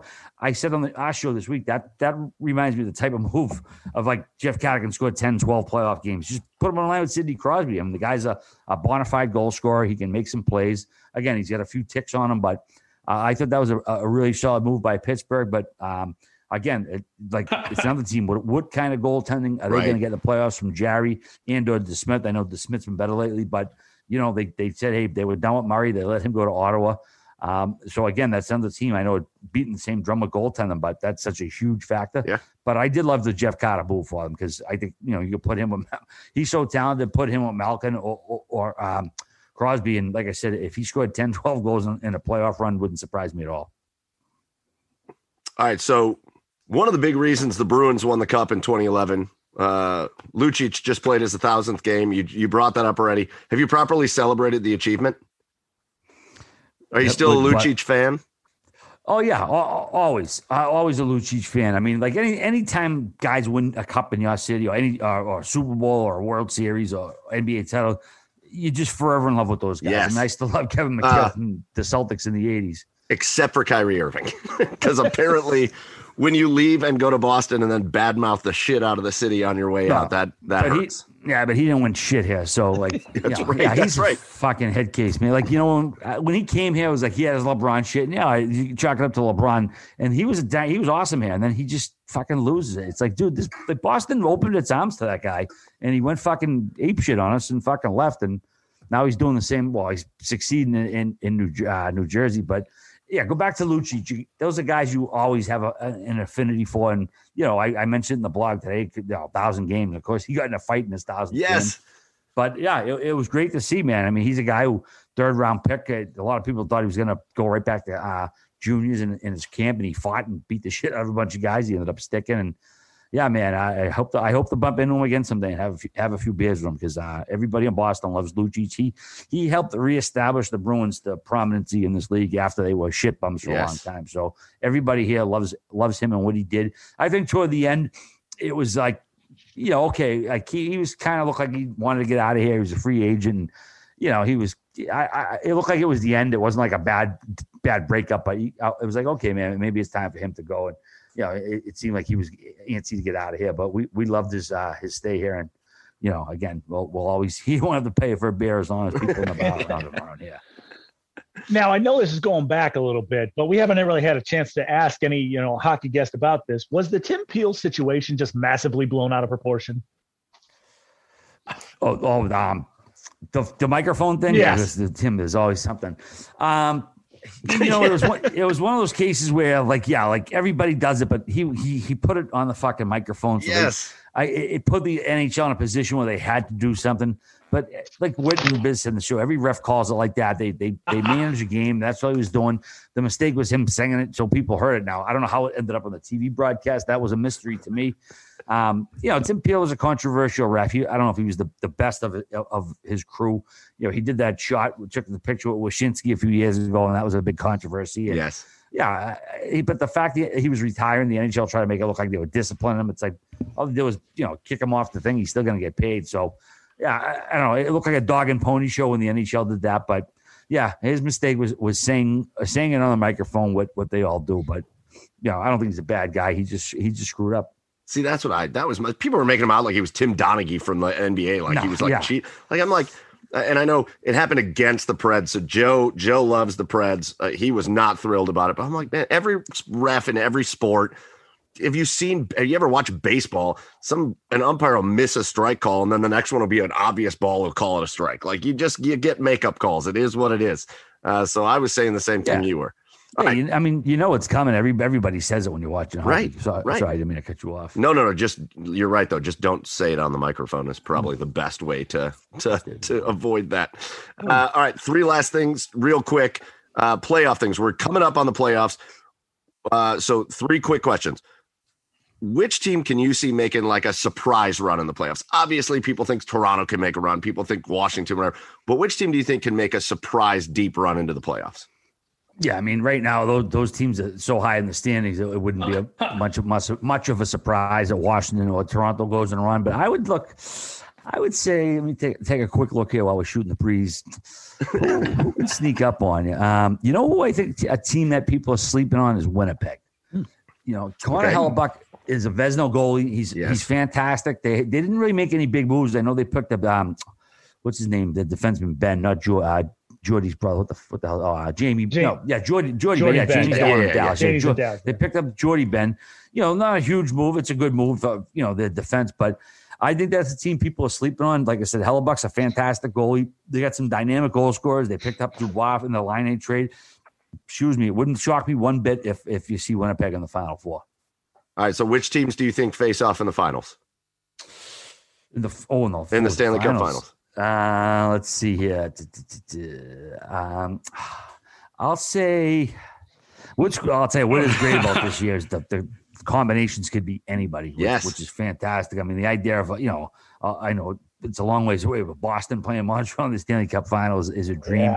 Yeah. but I will say, um, oh God, I'll go with Winnipeg and um,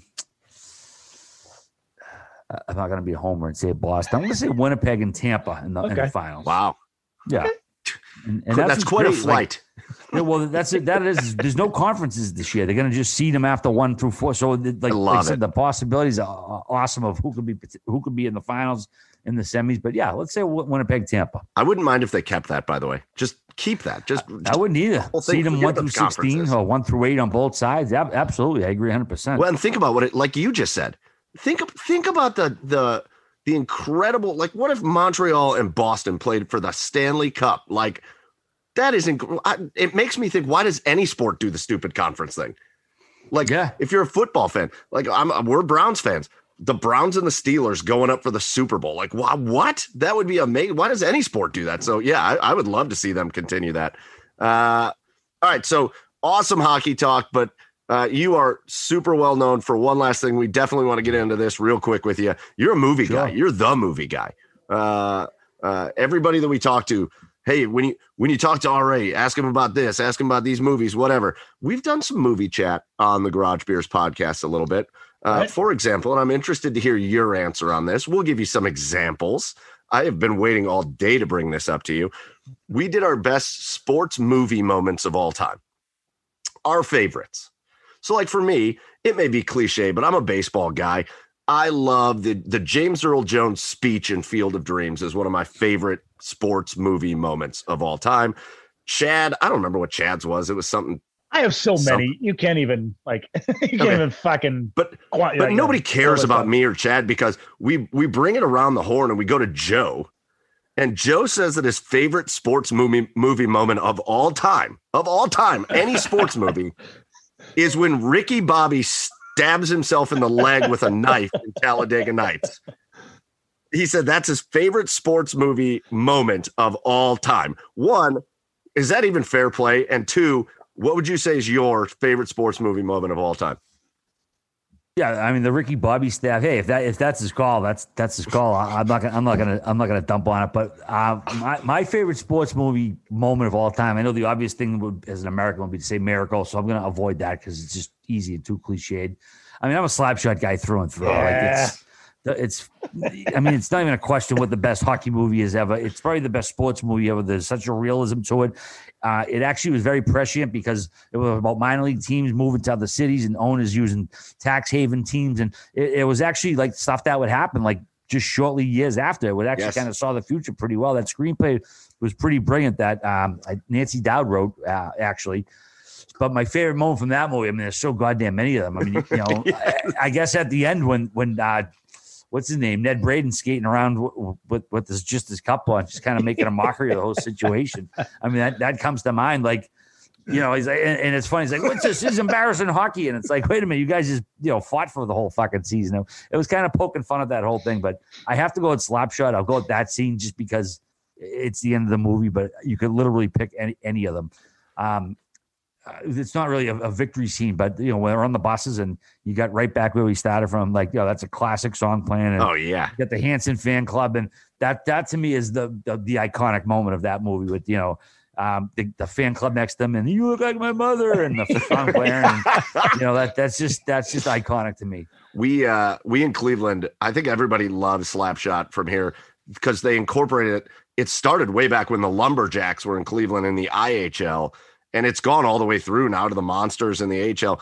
They they they ripped off the Hanson brothers, and they've got these guys called the Mullet Brothers, and they just dress like the Hanson brothers, basically, and they skate around and just do stupid shit when there's dead time on the ice, uh, and it and it's great. So uh, they they they've been doing that in Cleveland for 30 years, uh, and so we have our little taste of the Hanson brothers every hockey game we go to. Yeah, I mean, if we're talking Cleveland hockey, we got to give a shout out to the old Cleveland Barons. Right. I know, they, I know they weren't there right. all that long. The California Seals moved to Cleveland. Of course, yeah. they got absorbed by the Minnesota North Stars. But mm-hmm. just want to give props. I'm an old logo nerd, so the Barons, and then the was it them the, or uh, the Crusaders that were in the NHL for a while? For, for a couple it was just years. the Barons. The Barons. Just the Barons. Yeah, okay. yeah the Seal. The, yeah, the Seals became the Barons, and the Barons and North Stars were both doing terribly financially. So the, the North Stars essentially absorbed Cleveland. Uh, they they you know it was a weird a weird thing that happened, but if you trace the NHL history of the teams, you can get lost. It's, yeah. it's like a maze falling. Oh, so see, Cleveland, Cleveland basically played in the Stanley Cup Finals last Boom. year. Boom. I mean, the, Boom. The, the, yeah, the Cleveland DNA is it's part of the the Dallas Stars, 100. percent That's right. You know, yeah, I love absolutely. It. You know what hockey movie I have I haven't seen that I've heard is pretty good. Have you guys seen it? I, I've I haven't seen Goon. I've never seen Goon. Oh, fantastic, fantastic cult hockey movie. Uh, Jay, uh, Jay Baruchel did a fantastic job with that. Yeah, it's it's it's funny, man. You got to check it out. It's kind of like a little brother Slapshot. I mean, I, I mean, it's same type of thing. It's it's actually loosely based on a true story of a guy from just outside Boston, Doug Smith. Oh. Never played high school hockey. They put him out on skates. He couldn't skate, but he could fight on skates.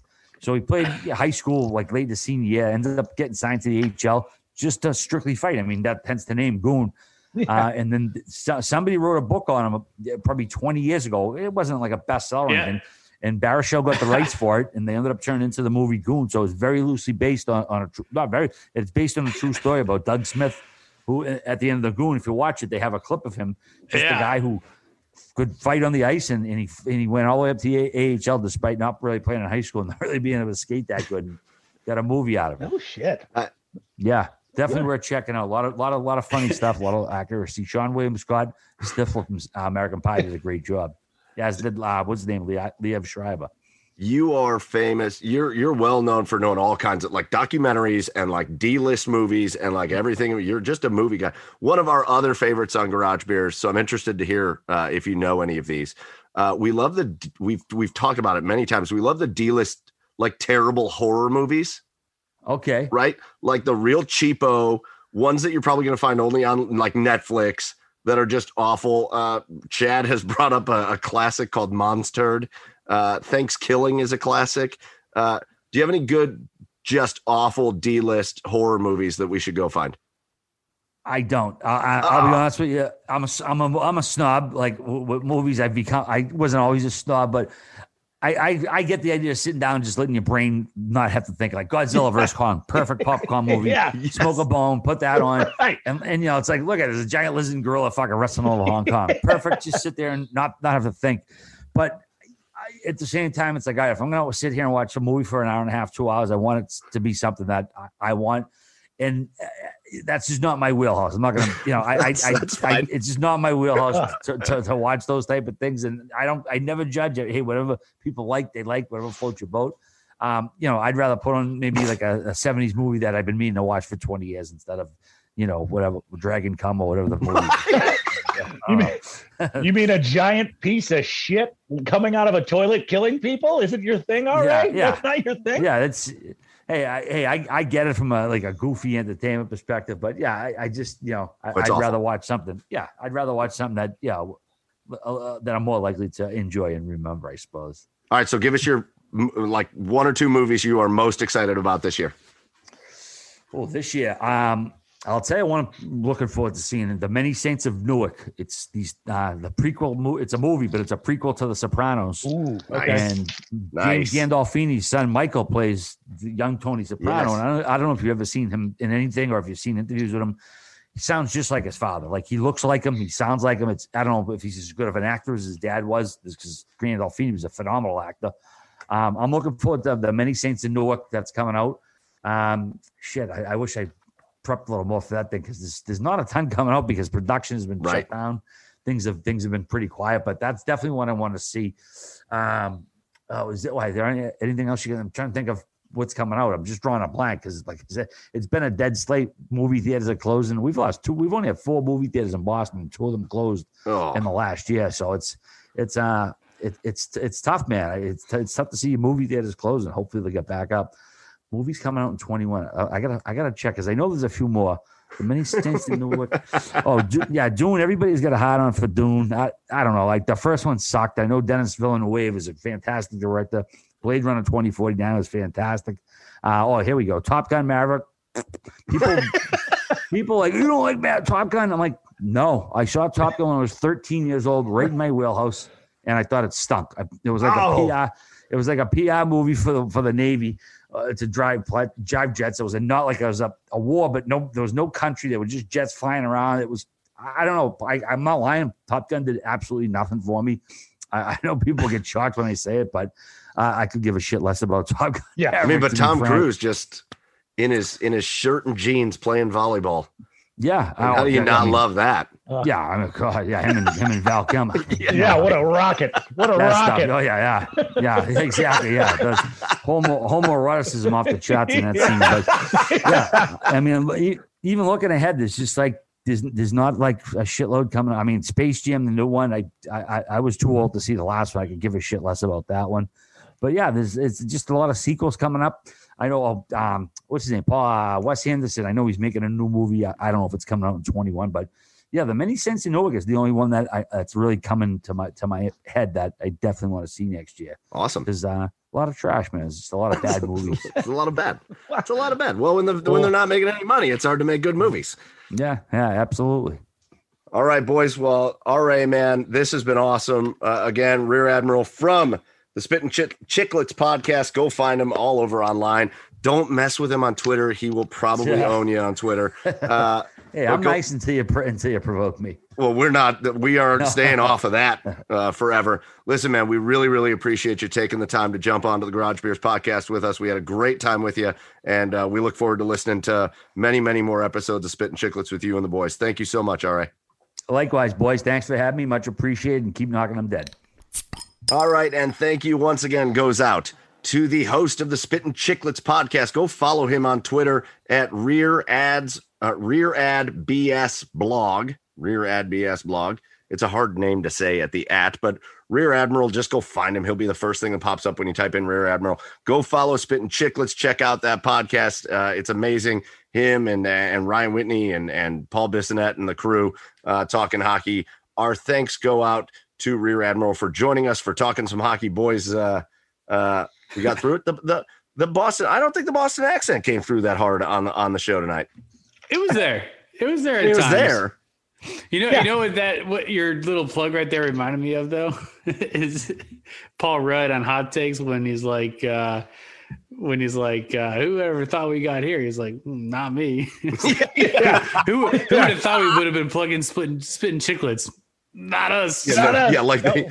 spitting Chiclets is just relying on plugs yeah. from the Garage Beers right. podcast. Go check out this really. You might not have heard of it. It's called Spitting Chiclets. I know yeah. it's a pretty niche uh, uh, podcast, but oh shit! Hey, listen, man. Uh, we're a year into this thing, and it's it's awesome. Uh, having Spitting Chiclets on, we're all hockey fans. Having having uh, RA on, man, uh, just a legendary thing they're doing over there. And he was great with us talking movies, talking hockey. Dude knows everything. Uh, about the game and uh, uh, and man, some good perspective uh, on everything going down. Uh, I was interested to hear his take on the Winnipeg Jets. He picked them to go to the Stanley Cup Finals. Pretty interesting team. Everybody's sleeping on, and which is, I yeah, I don't, I don't, uh, I, I up until he said that. I think I was sleeping on him too. So it's going to be interesting. I'm going to have to pay more attention to Winnipeg. Wake it up, Chad. Yeah. Wake it up. Yeah. You wake it up. I will. You lock it up. All right, boys, we're going to get out of here. Uh, as always, though, we're going to finish on a good note. So think of something good that's mm. going on in your lives, in the world, mm. something. We always finish on our three cheers of the week. I'm going to start with a personal one. Uh, uh, the wife, the family, my wife, my son, my unborn child. We've moved out of our house about a month ago. We're we're tenant living in the in-laws house right at the moment. I'm sitting in the basement Joey grew up in. Uh, but they're Grew up and threw up in. Grew oh. and threw. Yeah, it still stinks. Uh, we they are starting to. Uh, we're building a house. They're starting to build uh, tomorrow. Nice. The, the hole gets dug tomorrow, boys. Nice. So pretty soon there's going to be wood and f- fucking drywall, Mate- materials. and There's some gonna ma- glass, materials. and some cement, and it's gonna be wonderful. Oh, Uh, no, listen. When when they called us today and they're like, "Yeah, well, we're gonna dig it tomorrow," I was just like, "Oh, oh, it's great." Uh, so yeah. Anyways, that's that's my cheer of the week is to the builders that are that are making me a house. Cheers to you and hurry up. that's pretty funny. Like we're both getting holes dug tomorrow, except mine's like already kind of mine's already kind of there because it's a sinkhole, and yours is a house. So Little foundation for the new house. Uh, okay. Uh, so that was my cheer. Chad, what's your cheer of the week? Uh, I don't know. My cheers is going to go out to Rite Aid. Uh, What? because because yeah, let's go Rite Aid. I- yeah. All right, all right, Rite Aid. No, it's our first ever cheer Pharmacy. ever. what what? Oh, Your wait, photo doesn't- department is the shit. Yeah, you developed my pictures They back in knew the zero day. dollars like in marketing other. would pay off at some point. You developed like pictures back in the day like no other.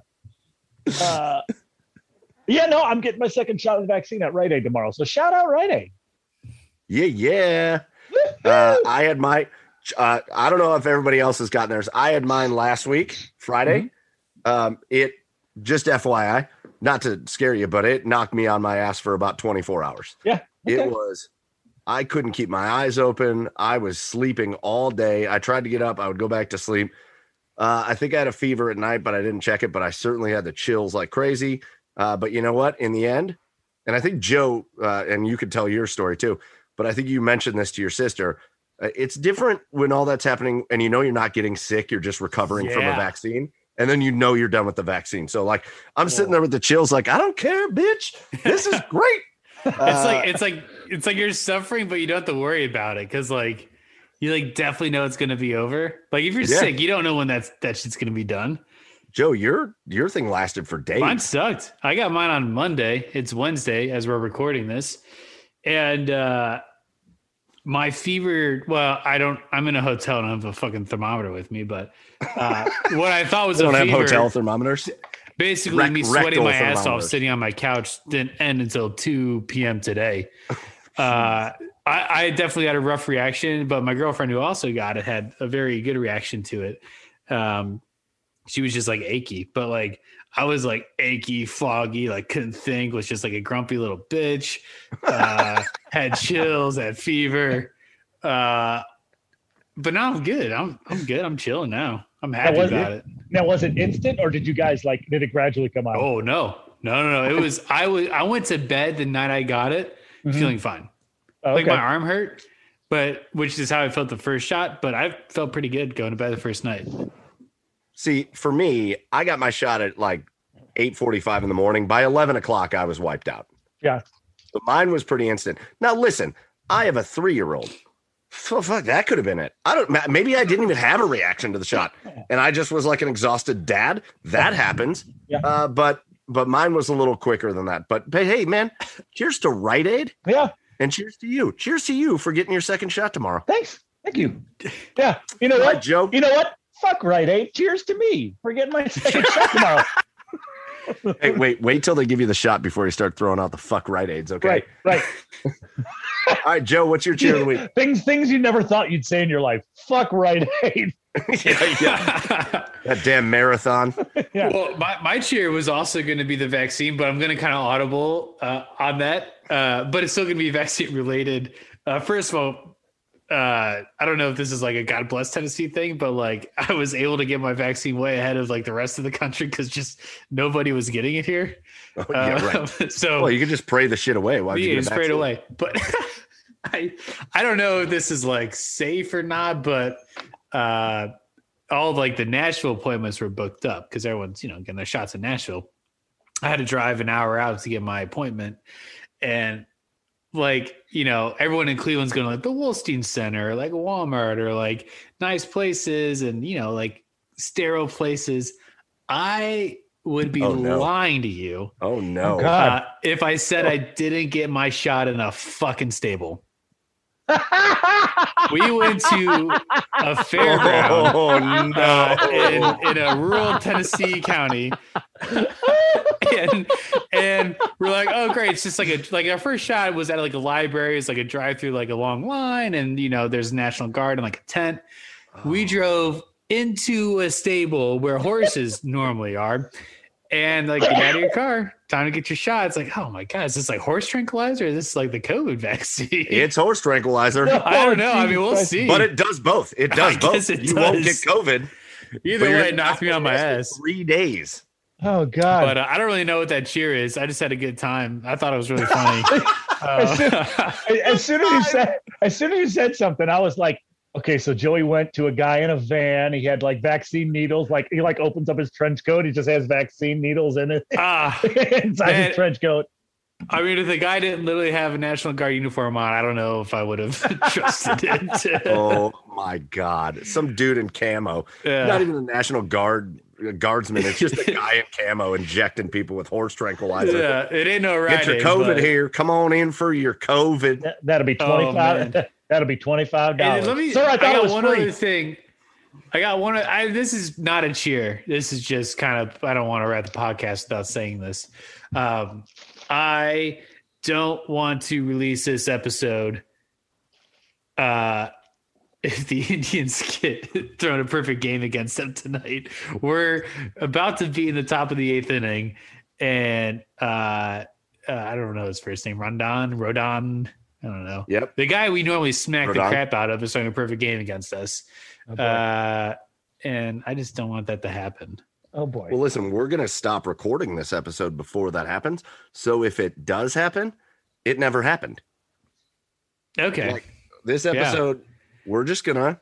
We're just capturing the feeling of like us pre tragedy. Yes. Uh, and yes. then that can live in infamy forever. Yes. Perfect. Yes. We don't need any of that nonsense. That's not a cheer. That's some bullshit. we don't need it. Uh, and we'll talk about it next week if it happens. So, boys, those are our cheer- three cheers of the week. We're going to get out of here. Uh, our, our thanks, of course, we give a few thanks out.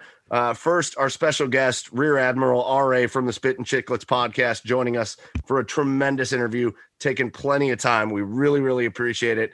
Uh, you know, we'll be listening to them, uh, but hopefully, you guys listen to us, uh, enjoy it. Uh, our thanks also goes out to the Belly Up Sports Podcast Network, what we are a part of go follow Belly Up Sports, follow the Belly Up Podcast Network, and see if any of these other awesome shows tickle your fancy. Give them a listen as well. And as always, our biggest thanks goes out to you, the listeners of the Garage Beers podcast. We appreciate you. If you wouldn't mind, go to wherever you're listening, give us a review, a rating, share us with your friends. Uh, and let's keep growing Garage Beers uh, as big as we can get it. So uh, that's going to do it for us for Joey over there in Nashville, Tennessee at Garage Beers. Joe for Chad over on the east side of Cleveland at Garage Beers. Chad, I'm Michael Keefe at Garage Beers. Garage Beers, Mike. That's the name of it. Garage Beers, Mike. Uh, we appreciate you listening. That's been episode 61. We'll see you again next week. Cheers, everybody.